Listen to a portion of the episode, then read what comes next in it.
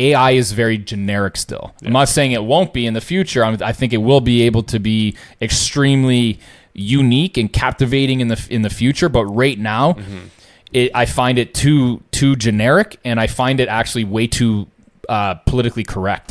So th- this is kind of interesting. Um, same person asked, "How are you with your company's reassessing competitive positions and rules of engagement with the rapid changing AI movement?" It's a little bit. It's worded a little odd. Read it one more time.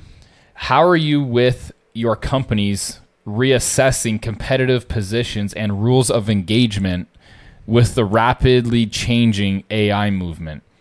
I think like to put. I don't. I don't want to oversimplify. Are this. you using AI and how are you doing it? Yeah. Like that's what I think that this person is. I don't want to oversimplify it, but it's just like I- yeah, I- yes. Are we using AI? Like- and are we utilizing like you know Chat GPT and and and AI in general? Yeah, yes, yes, day. yes, Yeah. we are, and and quite heavily actually. And I think that's that's an advantage of having uh, overall our team, our kind of like core team of like the the Coachwood Group employees, Yeah. um, being one younger and Yeah. two tech savvy, Yeah. is that we're actually able to like take advantage of these new things that are coming out. We're telling you about it, be like, hey, this is a new thing that just came out. Yeah. You should probably find out about it because it's Yeah. gonna help us uh, help us out a lot. Yeah. So so one of the things that so I I think that the AI movement right now is very helpful in terms of say for example content creation, uh, in terms of you know speed of delivery on certain things, in terms of uh, you know rewriting and restructuring certain things in order to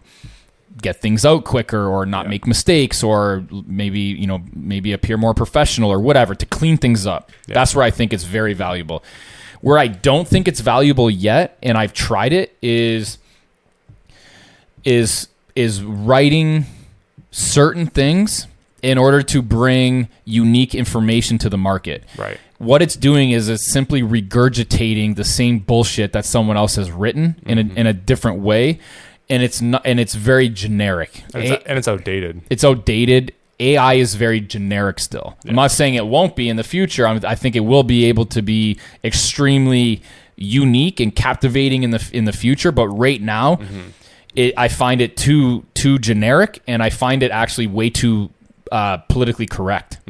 Um, those are the two things that I find. Uh, I feel like it'll it never right not be politically correct. And I agree with that too. Depends on who's the helm, uh, who's at the helm of it, right? Yeah. right now, the who's at the helm of ChatGPT is Microsoft. Mm-hmm. So we all know they're at they're, they're at the forefront of of the, the you know the PC movement. So so at the end of the day, are we using it? Yes. Are we using it in all of the businesses? Yes.